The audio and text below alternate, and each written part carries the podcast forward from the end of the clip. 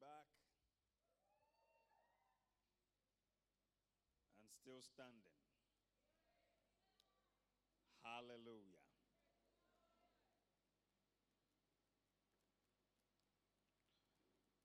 I'm going to be, I'm going to try to be brief. I'll try. the message itself is not very brief. But the Lord woke me up with these thoughts just about two days ago or so. Because I was still contemplating will I preach or not? Will I get another minister, a female minister, to, to preach this time? Uh, because I want as much as possible also for you guys to have the opportunity to develop your wings and cut your teeth in ministry. Like I said last Sunday, the expression house has been set up for that purpose. And like one of our sisters said to me in the UK two years ago, the expression house is a sending place where men and women are made and sent forth to the nations of the earth to go and do exploits for Christ. But the Lord gave me these thoughts. And in the course of the service today, I have seen the confirmation from the medley to the prayer time to the praise worship, even to the dance ministration. Everything in sync to the hymn. There's a particular line in the hymn. When I get to that part in my message, I'll remind you. And I didn't compare notes with the choir. I didn't even talk to them. I didn't talk to media. This is what I'm preaching about. I didn't give them a title. I didn't give them anything. The Spirit of the Lord is one. And I believe that is about to do something in somebody's life today. Both those who are here physically and those who are with us online. The Lord will visit you in the name of Jesus. He gave me these thoughts, and I jumped up out of bed quickly to go write it down in my parchment where I write. And interestingly, my sermon note was with me at home. He said to me, The Holy Spirit, the believer's advantage. That's what he gave me. The Holy Spirit, the believer's advantage. Go with me to Act of the Apostles. First of all, to Malachi chapter 3, 1 to 3 and then to Act of the Apostles 2 1 to 4. Malachi chapter 3, verses 1 to 3. Behold, I will send my messenger, and he shall prepare the way before me, and the Lord whom you seek shall suddenly come to his temple, even the messenger of the covenant, whom ye delight in. Behold, he shall come, saith the Lord of hosts. But who may abide the day of his coming? And who shall stand when he appeareth? For he is like a refiner's fire and like fuller's soap. And he shall sit as a refiner and purifier of silver. And he shall purify the sons of Levi and purge them as gold and silver, that they may offer unto the Lord an offering in righteousness. Go with me to Act of the Apostles, chapter 2, verses 1 through 4. Act of the Apostles, chapter 2, from verse 1 to 4. And when the day of Pentecost was fully come, they were all with one accord in one place. Somebody say, one accord. And suddenly there came a sound from heaven as of a rushing mighty wind, and it filled all the house where they were seated, or where they were sitting. And there appeared unto them cloven tongues like as of fire. You remember the fire from Malachi. And it sat upon each of them. You remember the refiner's fire sitting upon them in Malachi. And in Act of the Apostles, it said the fire actually sat upon them. A manifestation and a fulfillment of that which had been prophesied. And there appeared unto them cloven tongues like as a fire. And he sat upon each of them, and they were all filled with the Holy Ghost, and began to speak with other tongues as the Spirit gave them utterance. Lord, I yield myself to you completely to give me utterance today so I can bring your counsel to your children, to your people, all around the globe. Wherever people are being connected to this service, let Jesus be magnified. And you, precious Father, you get all the glory. As I yield myself completely to you, Holy Spirit, to help me. In Jesus' name. Amen. God's gift to the world is Jesus. The gift of God to the world at large. John 3:16 tells us, "For God so loved the world." He didn't say the church. He said the world. He gave his only begotten son. That whoever believes in him should not perish but have eternal life or everlasting life. So God's gift to the world at large, everybody that makes up the world, is Jesus Christ. However, God's gift to the church is the Holy Spirit. Can I have an amen to that? When God gave his son, he gave his best, the very best that he had. But when he gave the Holy Spirit, he gave his all. I began to ponder on these thoughts as the Lord gave these words to me and began to look at my own life, examine my life, and by extension, looking at the church. And I can confidently say, even though not very happy to say, that we are not taking advantage of the person of the Holy Spirit. We are not taking advantage of the blessings that He carries, His person, His ministry, and all of the gifts and all of the fruit. We are not taking advantage of what He carries enough. That's why we live in defeat. That's why Satan seems to be having a field day in our lives sometimes. And it is time for the church to arise and take a place. Not just the expression house. When I say the church, I mean the body of Christ as a whole, of which we are a part. That's the central message in this message this morning. To get the church to come to that point where we begin to maximize the person and the ministry of the Holy Spirit. Hallelujah.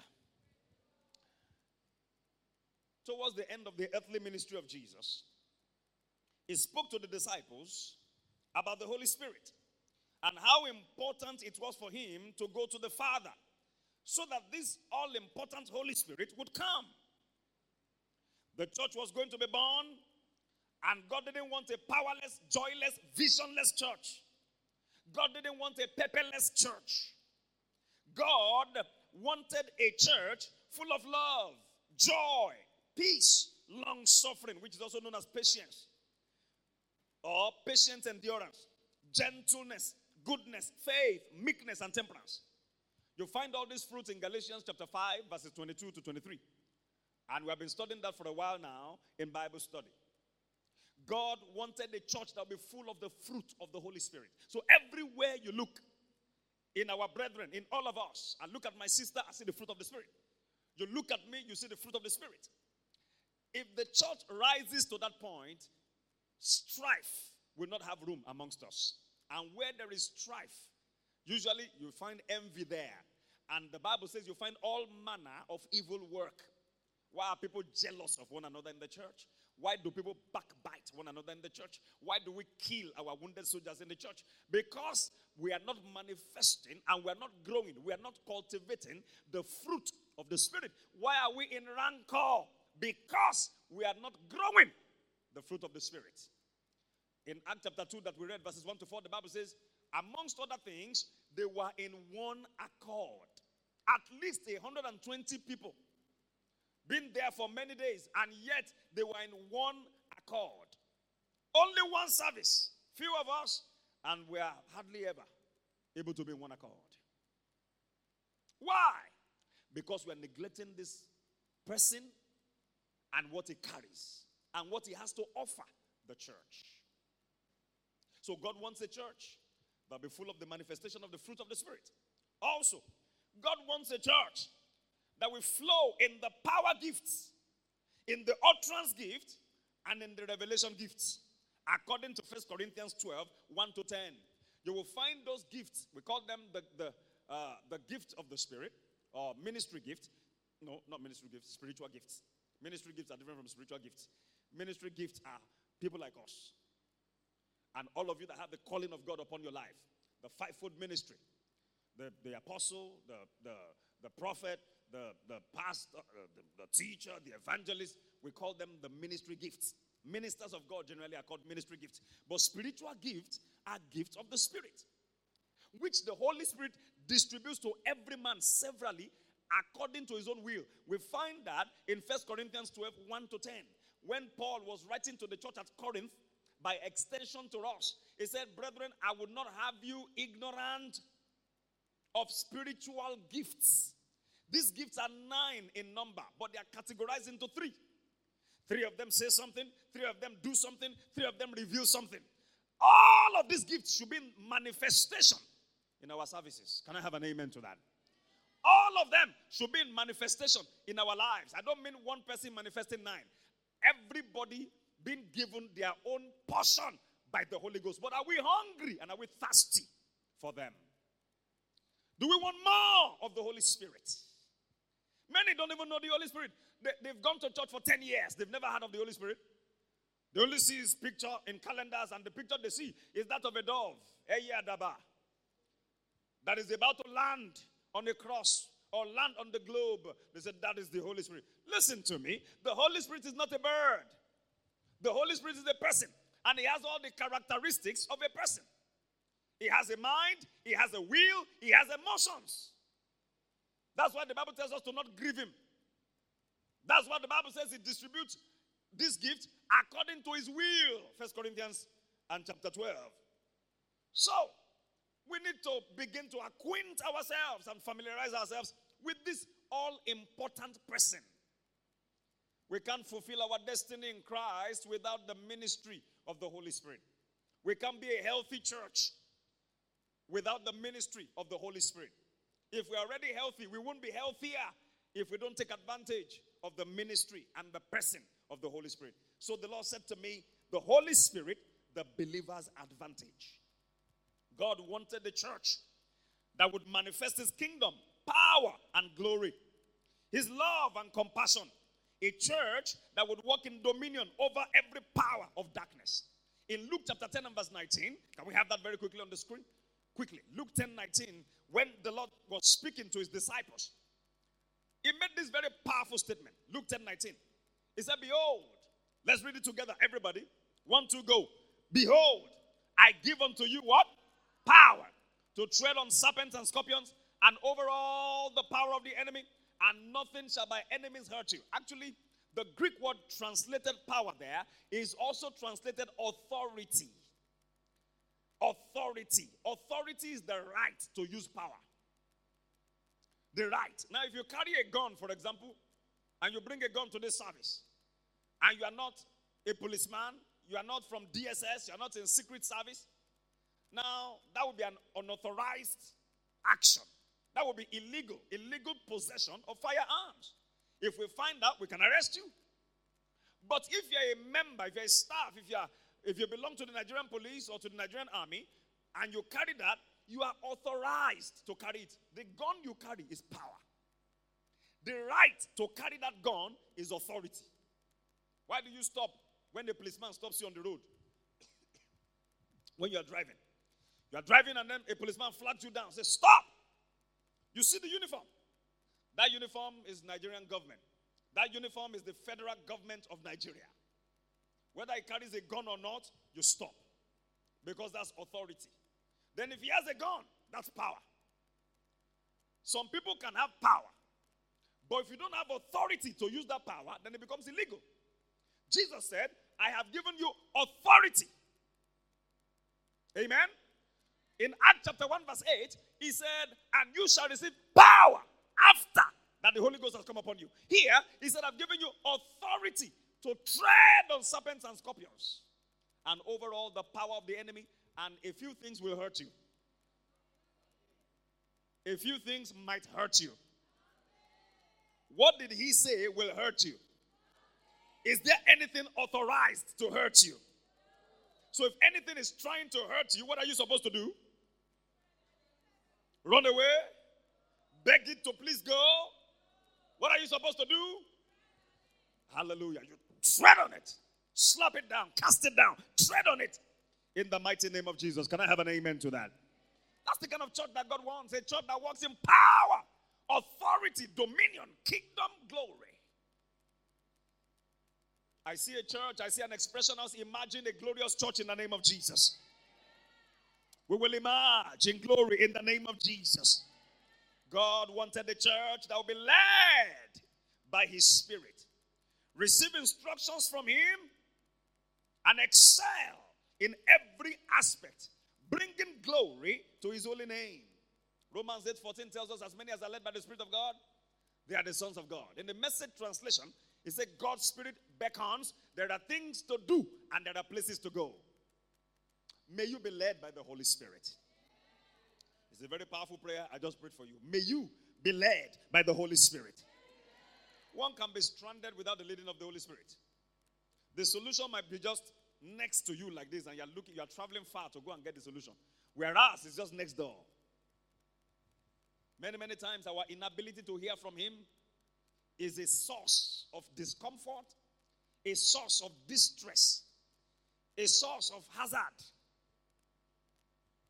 I want to help you this morning to be a little more sensitive to the ministry of the Holy Spirit, to be a little more grateful for Him as a person, not just what He carries, and then for His ministry. The more you appreciate His ministry, the more you are able to flow with Him.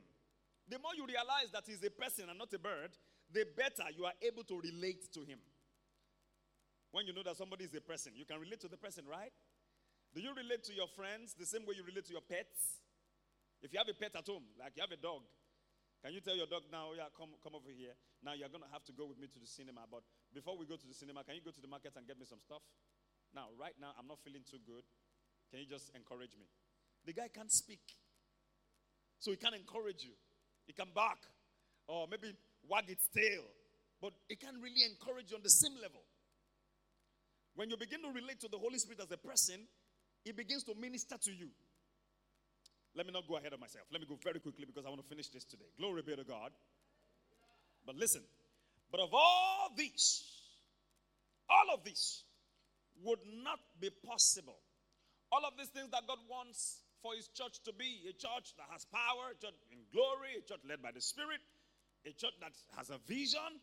All of this would not be possible without the Holy Spirit He is God's gift to the church. Say with me the Holy Spirit is God's gift to the church. He's not God's gift to the world. That's why an unbeliever cannot receive the Holy Spirit. He has to be born again. He has to come to Christ and then receive the Holy Spirit. Amen. He has to hear the word of God and faith comes. And as faith comes and then he gets born again, then the Holy Ghost comes. Amen? Because the Holy Spirit is God's gift to the church. That makes us special. That should make us feel special. That God has a special gift for us, exclusively for us. Go to John 16 and verse 7. Let's read a few scriptures. John chapter 16 and verse 7. This will help you for a very, very long time for as long as you remain in the faith and walk with God. John 16 and verse 7. Thank you, media. You're doing a great job. Jesus speaking there, if you have a red letter Bible, you find these words in red letters. Nevertheless, I tell you the truth, it is expedient for you that I go away. For if I go not away, the comforter will not come unto you. But if I depart, I will send him unto you. Now, if you read the previous verse, verse 6, he said, But because I've said these things unto you, sorrow has filled your heart. How can you tell us that you want to go? How can you tell us that you have to go? Don't go now. We have been together for the past three and a half years. We have seen miracles upon miracles. We've enjoyed miracles. You have, we have seen you multiply loaves of bread and fishes. We've seen you raise the dead. We've seen you recover sight to the blind. We've seen you open the, the, the, the ears of the deaf. You've loosed the tongue of the dumb. You've performed all manner of miracles. You've walked on water. There was a time you were walking on water, we were afraid, and, and, you came to us. And as soon as you got into the boat, the boat got to our destination. Supernatural acceleration. Ah, we've seen you do all manner of things. There was a time that the storm was going to capsize our boat. Life was almost ebbing away. And we woke you up and you rebuked the wind and you spoke to the sea. Now you say you want to go. Go where? Sorrow filled their heart. But Jesus said, It is expedient for you that I go away. Hmm. Hey, it is important. It is to your advantage that I go. How can it be? When somebody has been a blessing to your life, you don't want such a person to go. There are certain people that come to your life, when they go, you throw a Thanksgiving party. Ah, Father, I bless your name. I'm free. The snare is broken, and my soul has escaped as a bird out of the snare of the fowler. Glory be to God. Because such a person is a lesson. There are people that are lessons in our lives. But there are some people that go and you cry. You don't want them to go. Why? Because they are a blessing. In life, you are either a blessing or a lesson. To the disciples, was Jesus a lesson or a blessing? But the blessing said to them, It is expedient for you that I go away. Can you give me that in Amplified Classic quickly? Let's look at it. However, I am telling you nothing but the truth when I say it is profitable. Maybe we don't get expedient. It is profitable. It is good, expedient, advantageous for you that I go away. Why? Why would you do that? Why would you even say that? He said, Because if I do not go away, the comforter, counselor, helper, advocate, intercessor, strengthener, standby will not come to you into close fellowship with you. But if I go away, I will send them to you to be in close fellowship with you. Somebody say, Thank you, King Jesus. Jesus could only be in a place at a time. If he was in Capernaum, at home in Capernaum, it was not in Judea, it was not in Jerusalem, it was not in Samaria. It could only be at a location per time. You would read in, this, in the Gospels that they would say, Ah, Master, where have you been? Because all men seek for you. Why? Because he could be at a place at a time during his earthly ministry.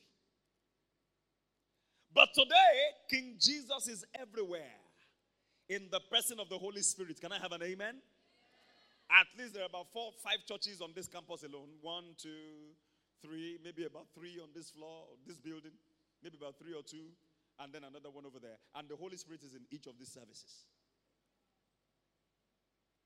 That's why Jesus said it's expedient for you that I go away so I can send him. Because if I don't go, he won't come. I need to make room for him to come. Are you making room for the Holy Ghost in your life? Are you making room for him? Or the Holy Spirit is only meant for our worship time? When the choir sings about the Holy Spirit, oh yeah, so there is one Holy Spirit. It is to our disadvantage that we are not listening to him. It is to our disadvantage that we are not fellowshipping with him. But that will begin to change from this morning in the name of Jesus.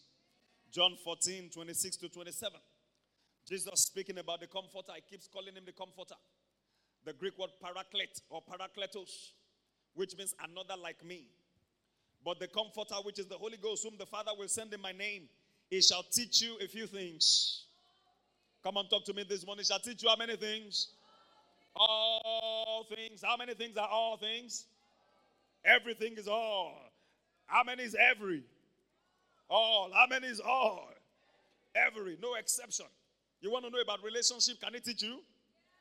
You want to know about your career? Can it teach you? You want to know about your business? Can it teach you? You want to know about your body, how your body functions? Can it teach you? You want to know about what to eat, what not to eat? Can it teach you? You want to know about your future? Can it teach you? You want to know how to raise children? Can it teach you? You want to know how to prosper? Can it teach you? It can teach you because the Bible says He will teach you all things. But what if you don't ask Him? What if you don't make room for the teacher? What if you know it all?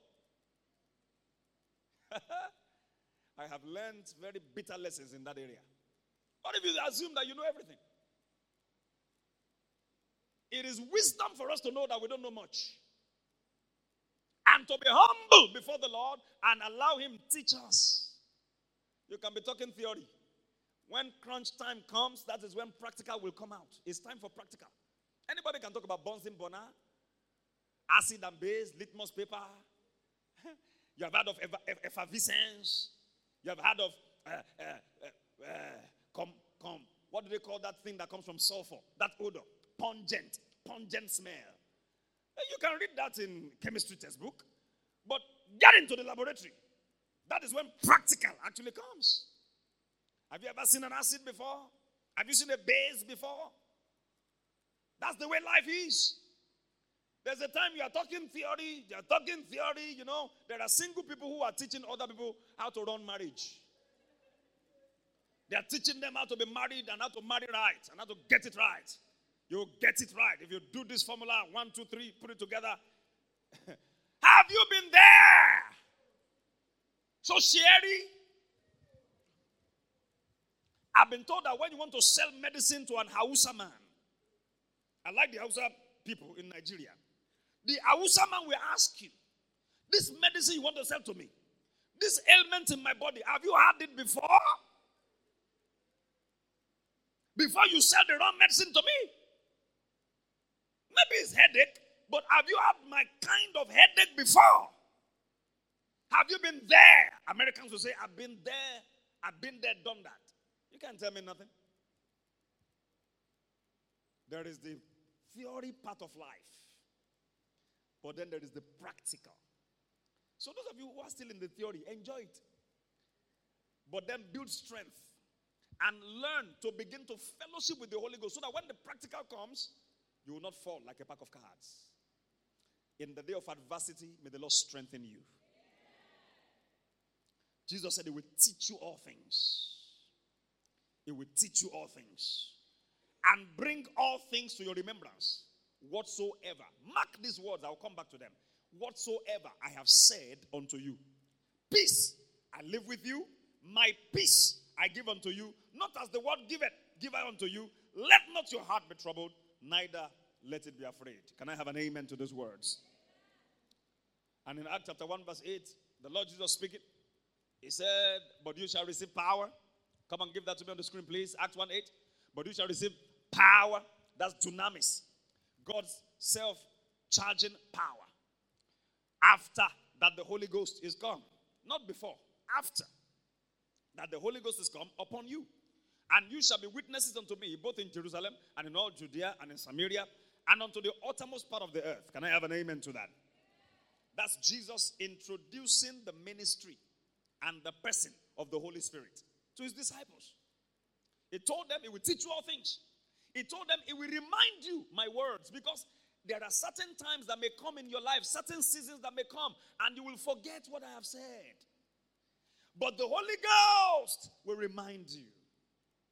Ah, God's people, have you ever been reminded of something that you used to know? Anybody here? Somebody said something to you and you say, Ah, I used to know that. I knew that. I even preached it myself. And they are using it to preach to you. The Holy Ghost will remind you the words that I speak to you, Jesus said to the disciples. I move on very quickly this morning.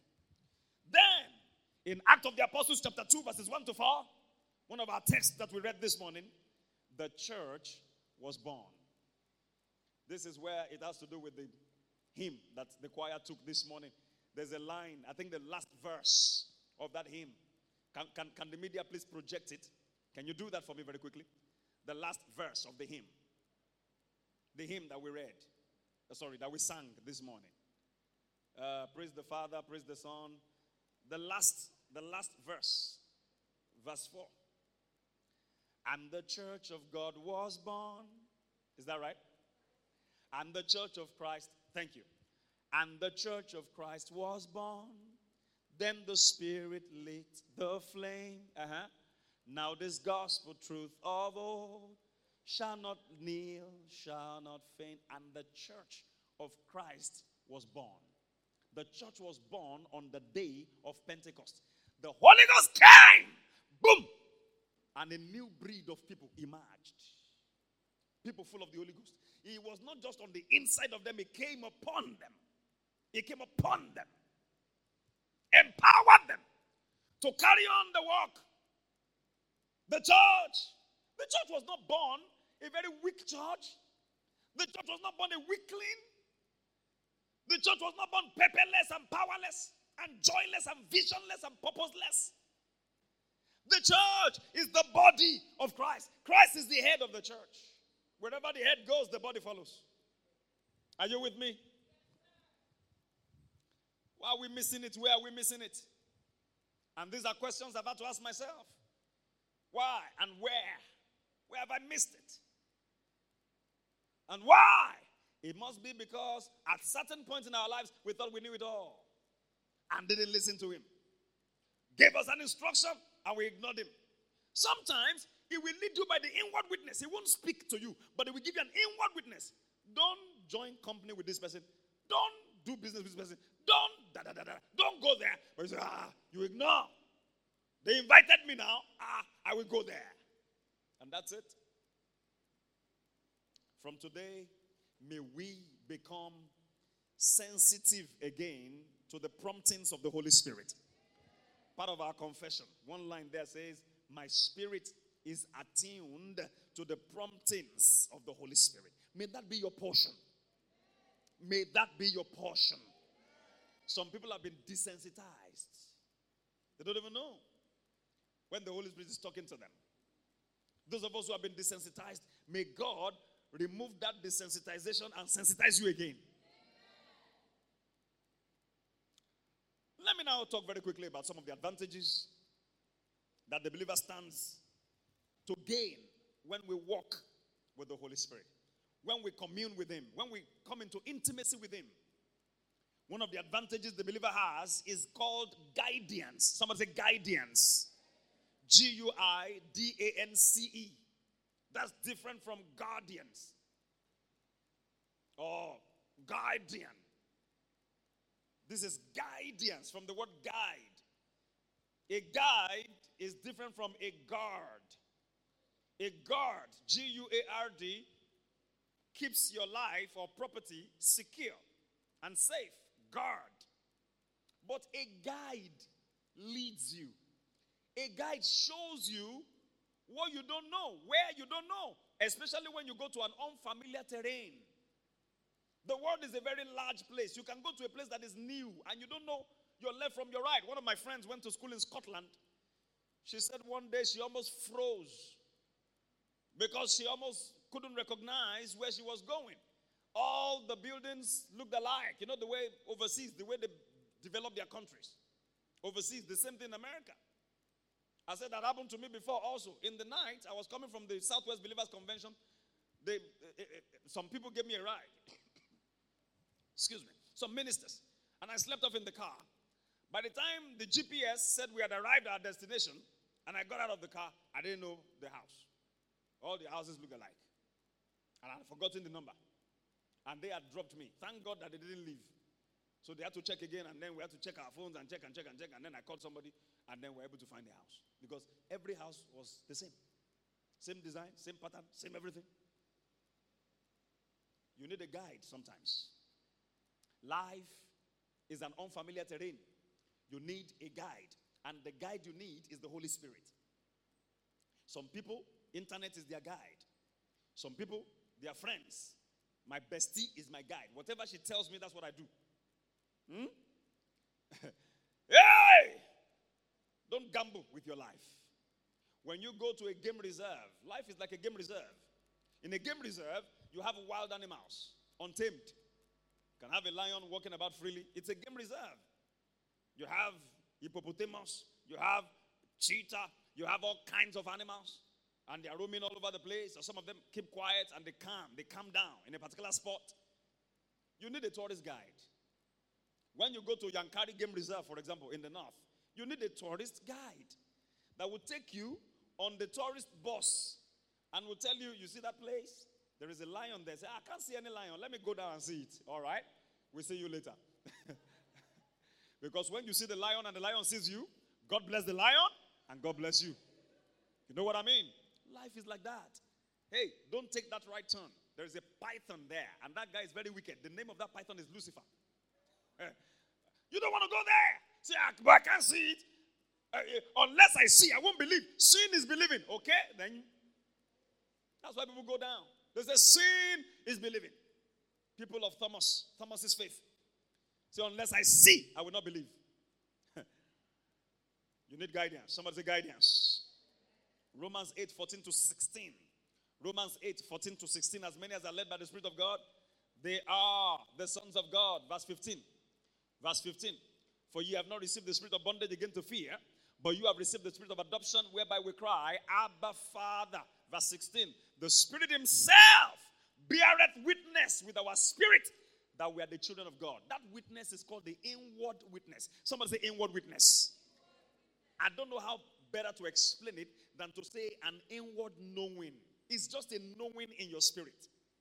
It's like a traffic light in your spirit man. That when you want to do something, or you want to go somewhere, or you want to join forces with someone, it just shows you the red light. Say, don't ever have anything to do with this person. It is not because they are bad, and it's not because you are bad. It's not because what you are planning to do with them is bad, but it is not going to be to your advantage. It might hurt you. God will still show mercy. Amen? Because the merciful God, that's the thing that nobody understands about God. After we have read, we've read the Bible, Genesis to Revelation, you still discover that you still don't know all that you need to know about God. When we get to heaven, we'll still be discovering God. Are you with me? You can know Him through and through. You can know everything. You can know the totality of God. That's why it's God. You look at certain people, you say, this person doesn't deserve mercy. Should have died like 16 years ago. They're still alive, bouncing all over the place. And you see someone else that you think, ah, this one should live long and, and they're gone no time. You don't understand. The Spirit Himself beareth witness with our spirit that we are the children of God. Are you a child of God? How did you get to know you're a child of God? By the Spirit. There's a witness in me that I am a child of the Most High God.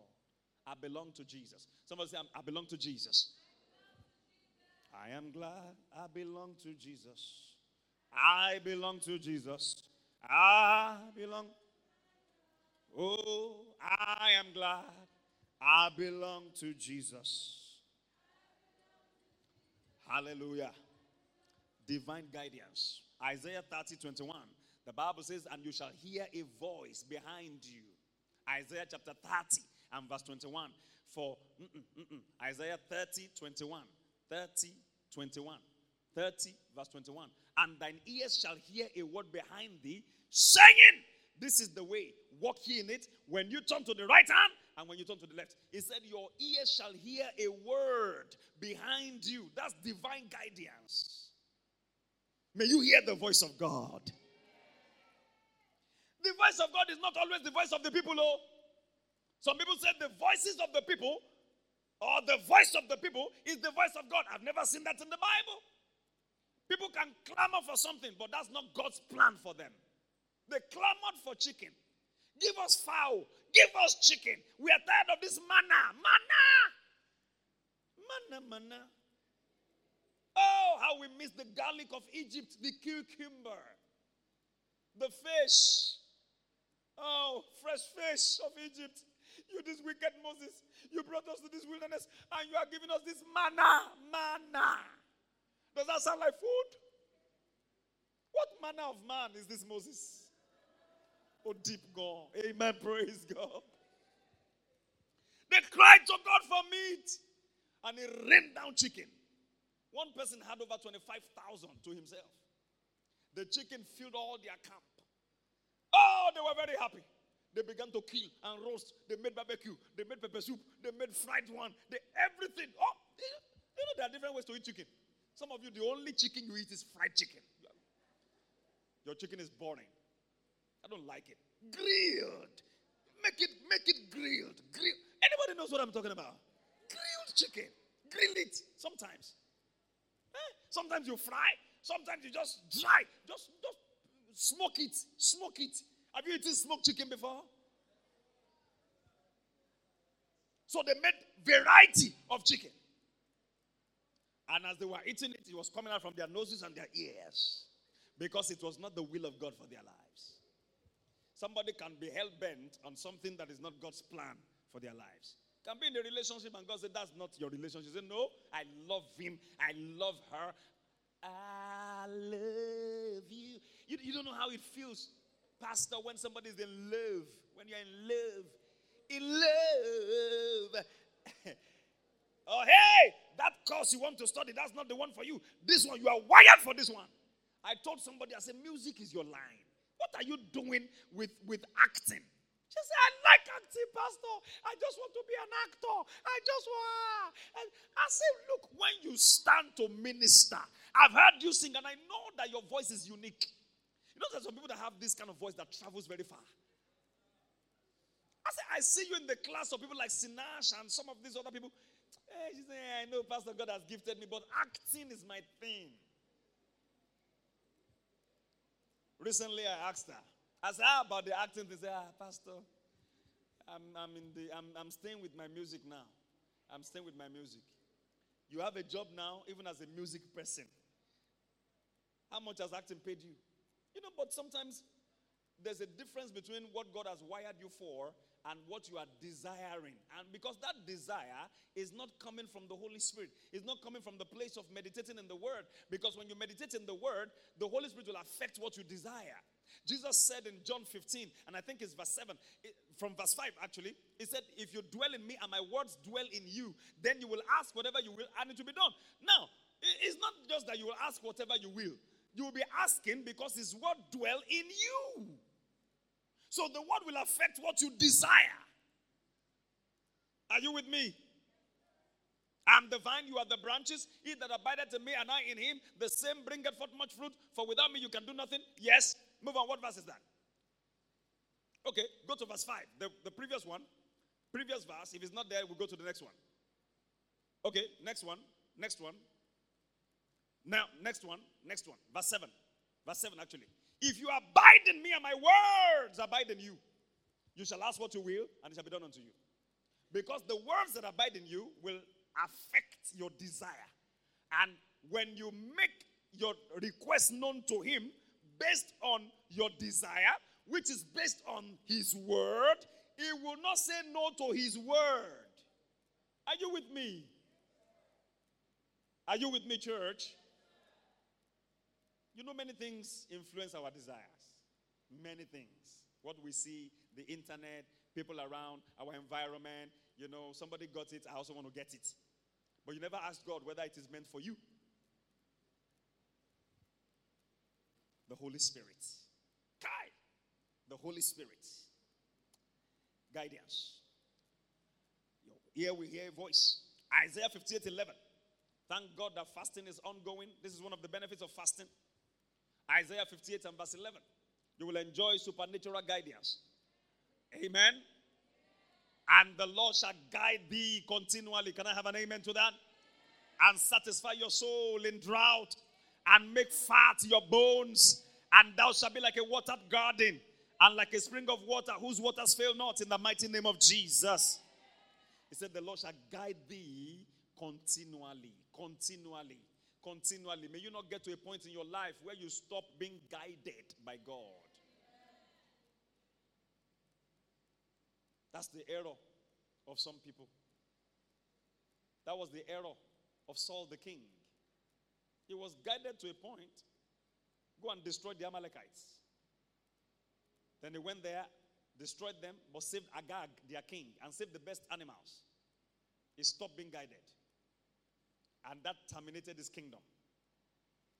He went on to be king for another 38 years. But he had been rejected from the second year of his reign because he had stopped being guided. May you not become too big in your own eyes. When God sent Sam, uh, Samuel, the prophet, to him, Samuel said to him, When you were little, 1 Samuel 15, when you were little in your own eyes, did I not promote you? When you were small, ah, God, May you help me to be small in my own eyes. I pray that for you. May God help you to be small in your own eyes. When you are big and you think everything is happening because of you, I know what I'm putting into that ministry. I know my effort. I know what I'm doing. I know the amount of money that goes alone from me. I, I, know, I know my finances. I know my sacrifices. Who are you? All the things that you are giving and that you have given, who gave you? The Bible says, What is it that a man has that he has not received? If you have received it, why are you acting as though you did not receive it? Why are you talking like the source? Are you the fountain of life? Psalm 36, verse 9 says, For with you is the fountain of life, and in your light shall we see light. Are you the father of all spirit? Are you the father of all light? James 1:17. Every good gift, every perfect gift comes down from the Father of heavenly light, with whom there is neither variableness nor shadow of turning. Let's be humble. Even when God is using you to feed 1,000 people, know that you are not the source. Are you with me, church? May you continue to be guided by the Holy Spirit. That's why David the psalmist wrote in Psalm 23, verses 1 to 3 The Lord is my shepherd, I shall not want. He maketh me to lie down in green pastures. He leadeth me beside the still waters. He restored my soul. He leadeth me in the path of righteousness for his name's sake. Twice he said, Leadeth, leadeth. He leadeth me. He leadeth me. Is it that God leads you or he leads you? You cannot, God cannot be led by you. Can I have an amen? Is it that your numero uno or is nothing? As I'm talking to you this morning, I'm talking to myself. I'm also saying, Lord, help me in certain areas where I've taken decisions without consulting you. Where I thought, oh, holy Curry, Holy Bolly, this is the good one. Boom! This is one that looks good. That looks good.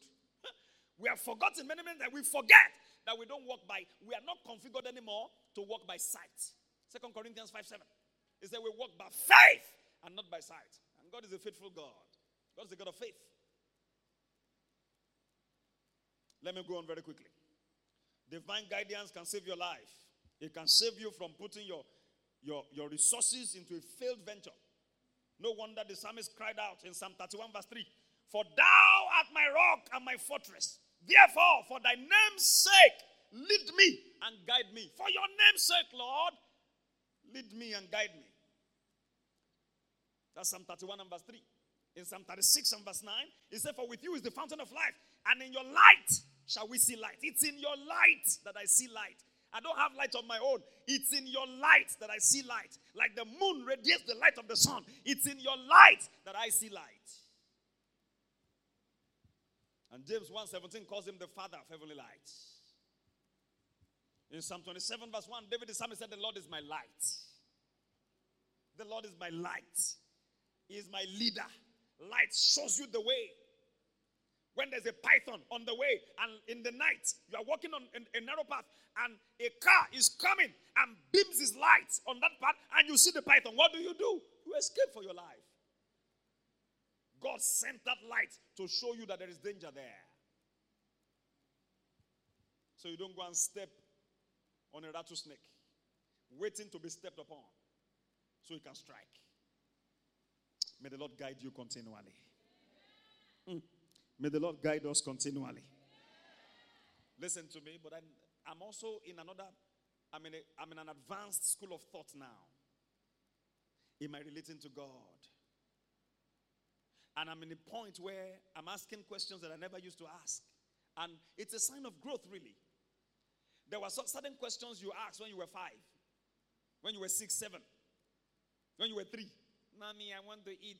Where's my food? Do you still go to mommy and say, Mommy, I want to eat. Where's my food? You go to the kitchen and cook yourself some meal and say, Mommy, what would you like to eat?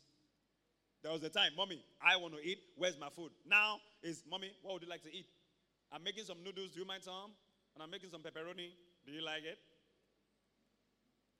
As a guy, there was a time you used to run around with, with tires and play with toys. A time comes, you sit down with your dad and say, Dad, when a man begins to have a feeling for a woman, I mean, that is a, what?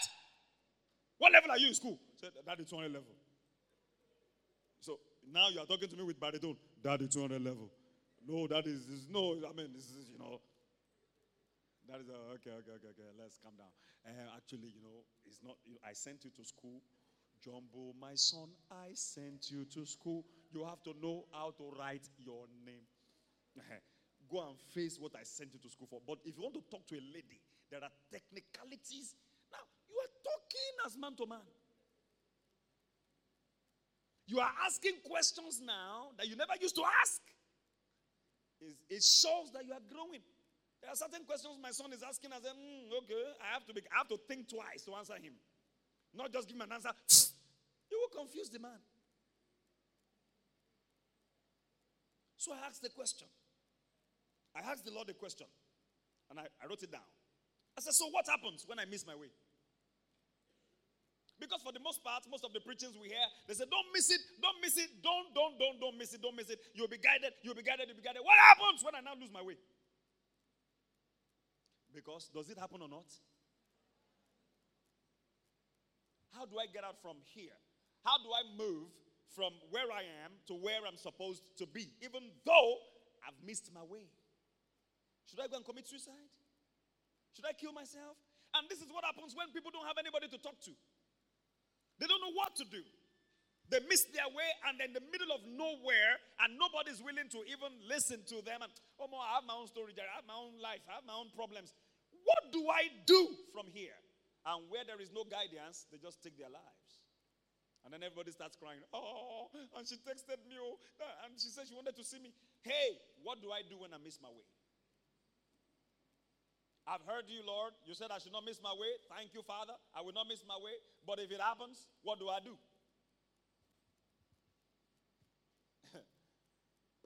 Sometimes when I'm listening to preachers now, I'm listening, I'm listening, I'm listening, and then talk, talk, talk, talk, talk, talk, talk, talk, talk, talk.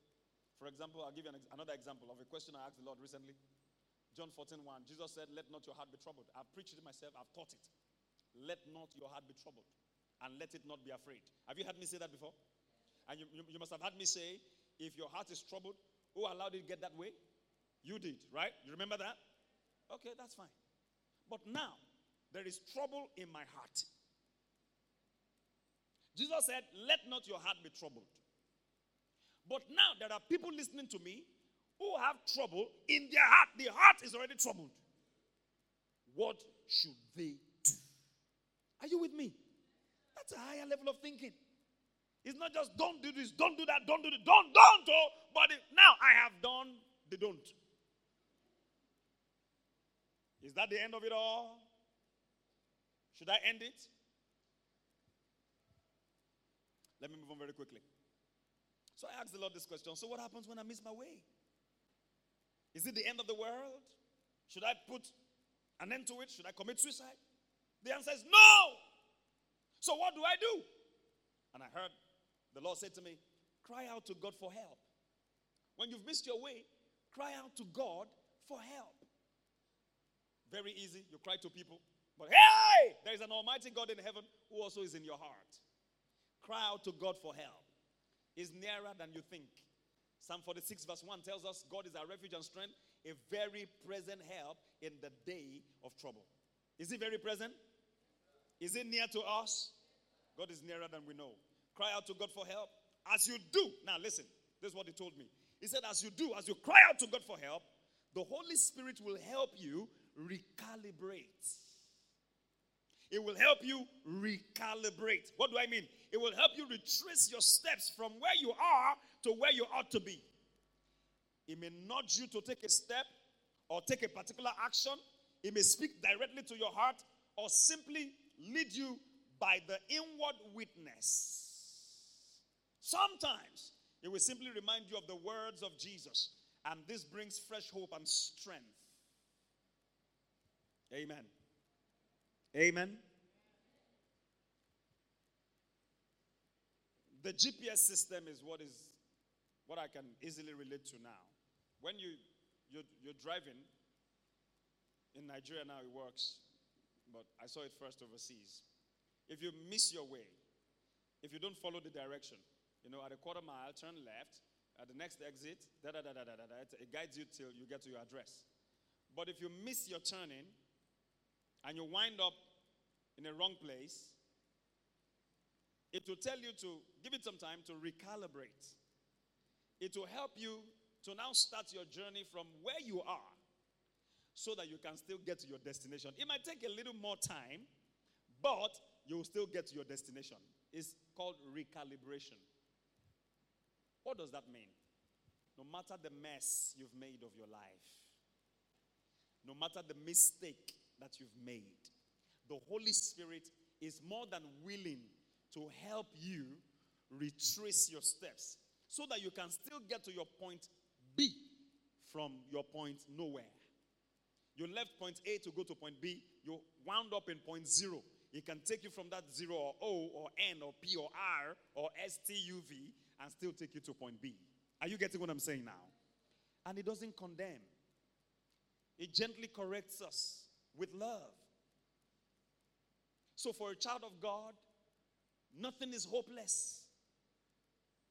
Even the most seemingly hopeless situation. Now, let me tell you what. When you hear it's hopeless, it's hopeless, a hopeless case is just the devil trying to embarrass you and harass your mind and tell you to give up and quit and die. With God, all things are possible. Can I have an amen? Can I have a better amen? Are you, are you joyful this morning? For example, John 14 1. Let not your. Let not your heart be troubled. Neither let it be afraid. It can be a word that the Holy Spirit will bring to you. You are afraid, but it can bring that word. And that can be your solution. Go to verses 20, 26 and 27. John 14, 26, 27. Quickly. But the Comforter, which is the Holy Ghost, whom the Father will send in my name, he shall teach you all things and bring all things to your remembrance, whatever I've said unto you. The Holy Spirit will remind you the words of Jesus. When you call on God for help, the Holy Spirit will swing into action and remind you the words of Jesus. You've read it before, you've meditated on it, but because of the heat of the moment, you forgot. You've forgotten completely.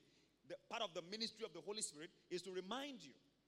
Verse 27 it says, Peace I live with you. My peace I give unto you. Not as the world giveth, give I unto you. Let not your heart be troubled, neither let it be afraid. Say, Oh, thank you, Jesus.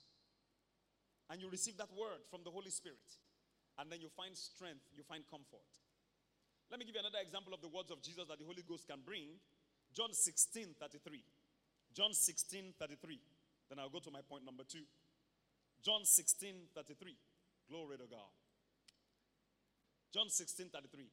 Let's read that together. Everybody. One, two, go. These things I have spoken unto you, that in me you might have peace. In the world you shall have what? Tribulations. But be of good cheer. I am about to overcome the world. Jesus, you have overcome the word. Sometimes it's a good song like that that the Holy Ghost will bring to you. And it just make a whole lot of difference. The same you two minutes ago, crying and wailing and rolling on the floor and wanted to end it. All of a sudden, just a song comes into your spirit and you receive it and you sing it. And then tears rolling down, and you begin to wipe your tears, and you are moving, you are transforming from crying to smiling, then to laughing in the Holy Ghost. And that's your deliverance. Can I have an amen to that? That's part of what the Holy Spirit does. He's a real person, ever present help. He's our helper, our standby. When you say somebody is a standby, he's standing by you. Most people are not standby. They stand by when everything is fine. You have money to dole out. You can take them out for lunch and afford to spoil them with 25,000 naira lunch in one sitting. Shandies. It's a nice place. Someone say, ah, 25,000, Pastor. There's no way in Ibadan. We spend 25,000 for lunch. It's not far from here. It's a stone's throw. Took my family there one time and we had a good time. I said, look, I want okra with, with seafood and, and pounded yam as an Ondo man. And everybody made their request and then we asked for drink, uh, mojito. I think it was mojito I asked for, something like that. Is it mojito or mojito? Osha G, Odeto. Ladies and gentlemen, we enjoyed everything until they brought the bill. when I saw the bill, I smiled. I was like, oh, bring, bring it on, bring it on. you know, when you laugh outside, but inside I say, eh, and your mom, it is where. Another, t- I think a week after, we're driving past the place again. My children said, they, my, my daughter especially. You know, daughters and daddies, they have, they have their way. You have daughters they can manipulate is a lot. They're mischievous many times. Wonderful, blessed, highly favored, anointed, but they have their way. She said, Daddy! I said, Yes, baby. Shandy's. I said, What you talking about? you want us to go to Shandy's with your school fees? How about that, baby? No, daddy, no. And the next moment, she stops talking to me. Until we get home.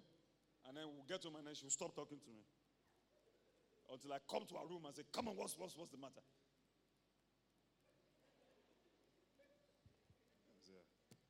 Even my wife will not agree. my wife will calculate very well. Honey, you know that uh, the school fees of this one, uh, and you know that. Ah. Thank you, my wife. God bless you. Because if, if, anyway, oh, okay, let's move on quickly. Giving you too much information. TMI. Let me, let me give you another point, point two, and then I'm going to stop there. Then we'll continue next week by the grace of God. Point number two. Another advantage is that he supplies staying power. The Holy Spirit supplies staying power. The power to stay. Listen, church, anyone can fall like a pack of cards under pressure unless we are helped by the Holy Spirit. Even the best of us, the best of us, and listen to generals, God's generals, they will tell you there was a time in their lives they thought it was over. And people had to preach to them what they had preached to the people. And you will say to the person encouraging you, That sounds like me. Say, Yes, I have that from you. Oh, okay. Unless we are helped by the Holy Ghost. Any of us, the best of us, man at his best is still a man, can fall like a pack of cards under pressure. But however, the Holy Spirit reminds us, He reminds us that what you are going through is not the end. He reminds us it is common to man. Oh, these words brought comfort to my heart a few days ago as I walked the compound in my house. As I was walking, taking a walk, First Corinthians 10 13 jumped at me. For there had no temptation taking you which is not such as is common to man. But God is faithful, who will not allow you to be tempted above that which you are able to bear, but will with the temptation also make a way to escape that you might be able to bear it. You know what the Holy Ghost said to me? It is common to man. It is common to man. There had no temptation taken you, but such as is common to man. Two things I like you to note there. There had no temptation taken you. You are already taken. This is different from, this is not theory. This is not how not to enter into temptation. This is you are already taken. Is somebody getting what I'm saying? There is a how not to get into trouble. There is now you are in trouble, in soup. How do you get out? There are no temptation taking you. All right? That's one. But number two, he said it is common to man. Let me tell your neighbor it is common to man. Preach to them. Say what you are going through is common to man. You are not the only one. You are not the first. And you are not going to be last. Tell them it is common to man. Somebody broke your heart. Oh, oh, that's my world. That's my world. That's my life. That guy's my life. He's my life. I told you in UI, sometimes some couple of years ago, a, a girl, a girl was shouting, My life! It was an open garden. My life! So everybody was wondering, ah, who is alive? My life! Wait for me now, my life. So I got out of the car. I wanted to see life. When I saw life, it was not a not a good looking life. The boy was wearing tattered clothes and he was wearing slippers on campus. And his hair was not combed. It was unkempt. I said, This is what your life looks like?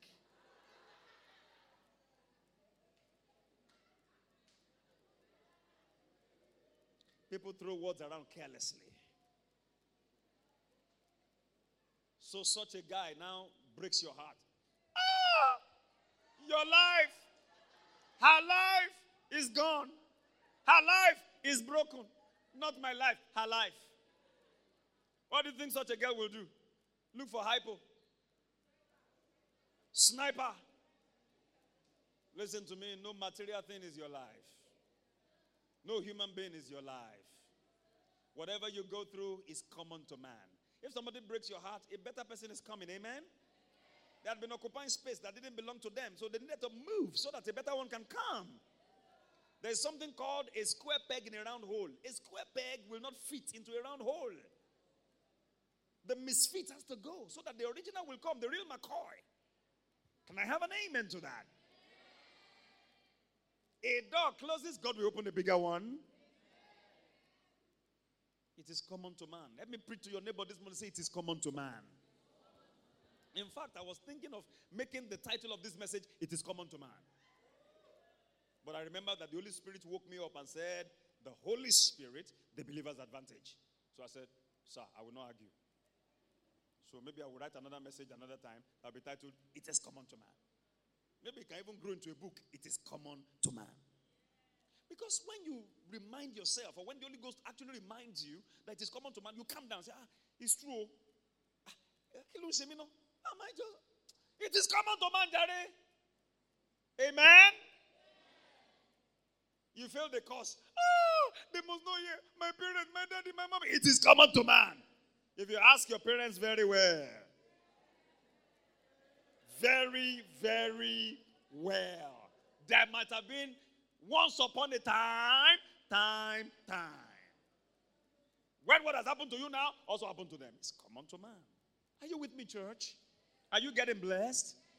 This is how the Holy Spirit helps us out of trouble. I'm talking about you have been taken now by temptation. You have been taken by trouble. But He's now helping you to get out. Most motivational speakers and a lot of preachers tell us how not to get there.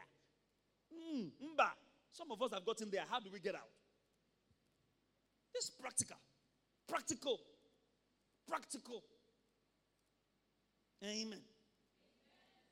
It tells you don't take your life, don't kill yourself. Another chapter of your life is coming, and it's a glorious one. Then you find strength in His words. I close with these two scriptures Ephesians 3 14 to 16 and Colossians 1 11. You find strength. You find strength in His words. Ephesians 3 14 to 16. There, no, no, no. Come on, give it to me now. For this cause I bow my knees unto the Father of our Lord Jesus Christ, of whom the whole family in heaven and earth is named, that he will grant you, according to the riches of his glory, to be strengthened with might by spirit in the inner man. Media has not found it yet. I've quoted it too. To be strengthened with might by his spirit in the inner man. May you be strengthened with might by the Holy Spirit in your inner man. Because the Holy Spirit can strengthen you in your inner man. Is my daily scripture now. Make it your daily scripture too. Say it. Say, I am strengthened with might in my inner man. I'm strengthened. I'm strengthened. Excuse me. because there are times that sincerely we become weak. Don't worry, I'm cool. I'm cool. We become weak looking at the circumstances that surround us. So, what do I do now? Where do I turn to? Who do I talk to? And then you, be, you become gradually weak. But hey, there is somebody on the inside. And that is where it matters the most for strength to come from the inside. Strength can try to come from outside, it's temporal. Sometimes when people encourage you, by the time they leave you, they leave with the encouragement. The encouragement follows them.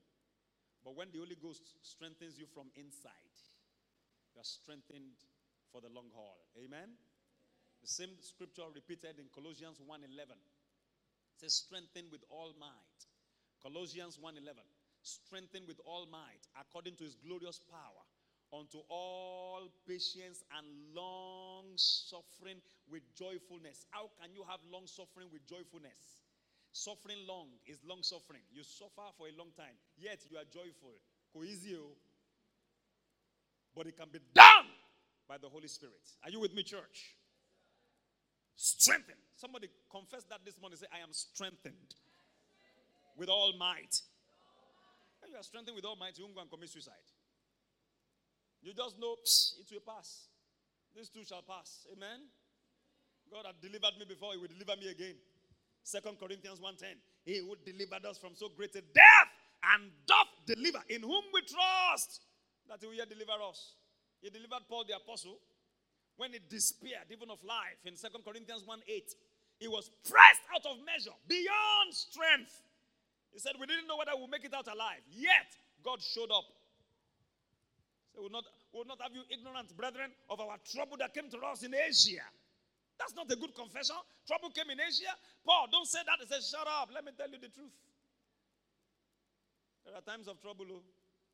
I found in my Bible, Psalm 34, verse 19, many are the afflictions of the righteous. He didn't say few, he said many. But it didn't end there. Glory be to God. He said, But the Lord delivers him out of them all. Can I have an amen? No matter what you're going through now, God will deliver you. God will honor you. Psalm 91, verse 16, verse 15, actually. I will be with him in trouble. I will deliver him and honor him. With long life will I satisfy him and show him my salvation. Let me Kuku give you the last point. Don't you think so? Number three. He helps us to intimately and personally know the love of God. The Holy Spirit helps us. Are you tired? Are you being blessed? The Holy Spirit helps us to intimately and personally know the love of God. Ephesians 3:19. Media help me now. Just few scriptures and we close. Ephesians 3:19. Ephesians 3:19. And to know the love of Christ, which passeth knowledge. How can you know something that passes knowledge? How can you know something that cannot be known? It's the Holy Spirit. He will impart that knowledge to your spirit man so that you might be filled with all the fullness of God. That's when you can sing in tribulation. There is a, there's a hymn like that. All will be well. All will be well. One of the lines says, uh, faith also can sing in tribulation.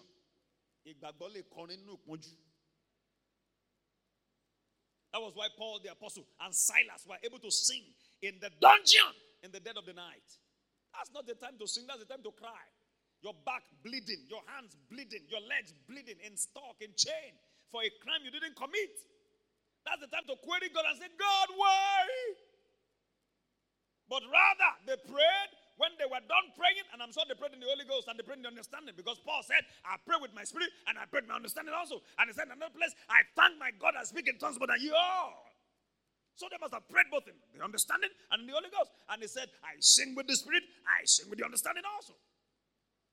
So maybe he did some singing in the Holy Ghost.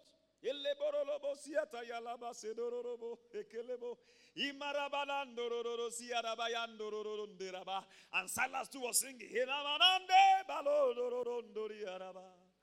And then they moved on to hymns and psalms and spiritual songs. And they moved on and sang in the understanding. And they sang and they sang and they sang a billion times, like the choir sang this morning. But somewhere along the line, as I was enjoying the song, the media projected one part. The choir did not sing it. The media quickly took it away. Oh, it pained me because I was looking forward to that part. God of your promise. You, you didn't sing that one. You, you, you. Oh, oh, oh. I love that part. I don't know the lyrics of that song. It's very long. Very long. Please put your hands together for the choir this morning. This is the month of worship His Majesty. And I see that our worship is getting deeper and deeper. God will increase the anointing upon you. You will function in greater unction, under greater unction, the mighty name of Jesus. Plus all the instrumentalists and everyone in the name of Jesus. And the whole church, our worship will go deeper this month in the name of Jesus. We will worship in spirit and in truth, and the name of King Jesus will be glorified. He helps us to know, the Holy Ghost helps us to know personally and intimately the love of Christ. Anybody can say, Hey, I know God loves me, yeah. I know He loves me, yeah, from the head. But do you really know from the heart that He won't bail out on you?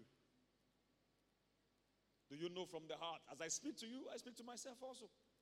Because there are certain conditions that arise and you wonder, ah, God, ah, what's going on? And you begin to want to doubt whether he really loves you or not. What's going on here?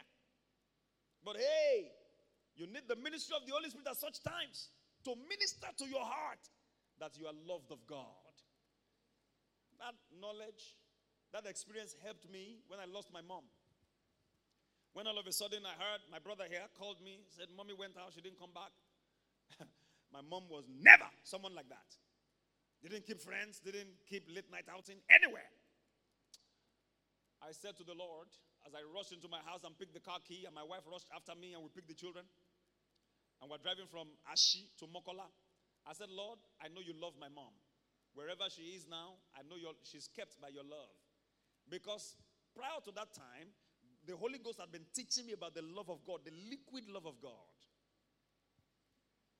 I would have lost it mentally if He had not prepared me and taught me all of that. Because certain things happen and you can't explain. Why? My mom of all people. Ah. you know when things happen and you ask God why? God, why? But why? But you know what? The love of God is already shed abroad in our hearts. And guess who did that? The Holy Spirit. Romans 5 5. That love preserves your mind, keeps you from losing it. Maybe your parents don't talk to each other, they fight. Maybe stuff is happening at home that can make you go gaga. But the love of God, the Holy Ghost reminds you that you are not an accident, you are not a mistake. You are God's idea. And He has a plan for your life. So don't lose it. Don't worry. They will still be all right. They'll be fine. And you will be fine also. Can I have an amen? It is that love that keeps us going in the face of adversity. 1 John 4 16. 1 John 4 16. To know that God loves you. It is the Holy Ghost that helps you to know. 1 John 4 16. We have known and believed. Let's read that together. One to go. We have known and we have known and believed. What, do, what have we known and believed? The love that God has to us. God is love.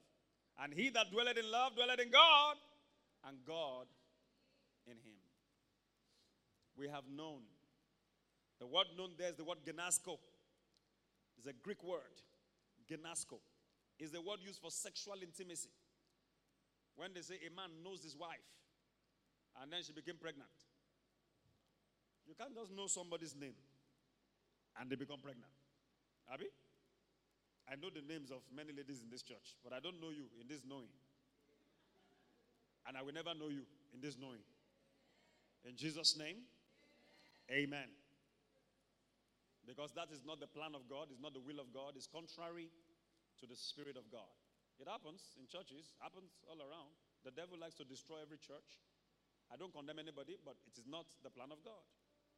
And for some of you in the congregation who have been knowing each other anyhow, Maybe, maybe, just in case. I don't know. I don't follow you to your hostel. I don't follow you to your house. Stop it so that it doesn't stop you. Can I have an amen? And I'm not here to condemn you. I'm here to tell you that you are better than that kind of lifestyle. You are better than that. God's plan is pure, God's plan is higher. Listen to me. Confess to yourself I'm sexually pure. You might have made a mistake yesterday. Don't worry. Have you repented of that? You've woken up today. Today is a new day. I'm sexually pure. Now, say that with me, everybody. Say, I'm sexually pure. Upwardly mobile. Mentally productive. Spiritually vibrant. It used to be part of our confession. You can bring it back. Sexually pure. Oh, yeah, you know, you watched the movie last night and you know what you did after the movie. Shut up, Mr. Devil. I've repented of that. I've told my father it's between me and my father, and I've repented. I'm sexually pure in the name of Jesus. Confess it. That guy will come again and want to kiss you. You push him back and say, mm, I'm sexually pure. Strength will arise from the inside. And there is no strength. He will bring his lips. You will join it with yours on the way. And people don't keep their hands in their pocket when they are kissing. Their hands will go somewhere. And both of them have the Holy Ghost. And the Holy Ghost is witnessing, ah, no, this is wrong. Oh, Holy Ghost, please. calm down, calm down. For now, I beg. My life. This is my life right now. Stand on your feet, everybody. Have you been blessed this morning? We have known and have believed the love of God. The love of God is pure. Amen. So when I say I love you, it is pure. Tell your neighbor this morning, say, I love you with the love of God. That's, that's the purest form of love. It doesn't have ulterior motives. It's not sexual love. The Holy Ghost helps us to know. Listen, church. Listen. When you take a rope, when somebody takes a rope and they want to hang themselves, and the Holy Ghost reminds them, You are God's beloved, it will make a difference in their lives. When your business is not going well like it should, and you are thinking of giving up, and the Holy Ghost reminds you that you are God's beloved, it will make a difference. I want to give you a scripture to meditate on. That's verse 18 of that First John 4. First John 4 18. I want you to meditate on it. I also will be meditating on it this week. Let's read it together. One, two, go.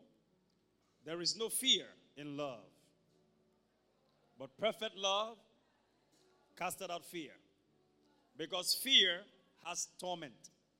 He that feareth is not made perfect in love. Fear has torment. I know what it means. I've been there practically. When fear gets into you, it will torment you. What can never happen in a thousand years, it will be telling you that it's going to happen right now. That in fact it's happening right now. And you lose your comportment, you lose your composure. I've been there, I know. And these things are spiritual. I'll teach you someday about the man called Diabolos. That's a, a name for devil. The, the word translated devil in the Bible, in the Greek, New Testament, is diabolos. Tell you the meaning of that word. It likes to attack our minds every time, beating it hard, trying to pave a way into our mind, trying to torment us with tormenting thoughts. Please meditate on this this week. Will you do it? Even if you don't have a dime in your pocket. How are you going to survive this week? There is no fear in love. But perfect love casts out fear. Because fear has what? Torment. He that feareth is not made perfect in love. So I do not tolerate fear. Fear will come to you, it comes to all of us. Do not tolerate it. Speak to it. Are you with me? Are you with me? Speak to it and say, I rebuke you. I cast you down. I cast you out. Out in the name of Jesus. I am loved of God. Somebody say, I am loved of God. All eyes closed. Thank you, Jesus.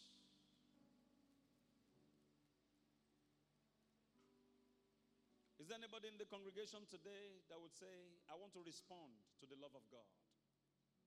I've never really known this love of God